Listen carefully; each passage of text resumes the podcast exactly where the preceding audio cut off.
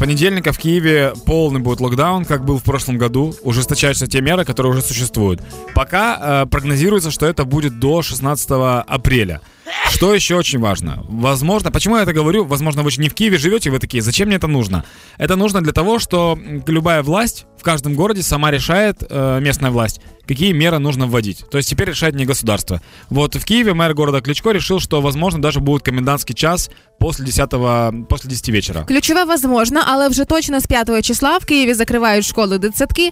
А весь е, транспорт і наземний метро працюватимуть тільки за спеціальними перепустками. А їх отримати зможуть тільки працівники критичної інфраструктури. І більше того, всіх просять піти на віддалену роботу. А, всі заклади харчування, ясна річ, закриті, працюють тільки на виніс. Ніякі ярмарки на вулицях продуктові не працюють.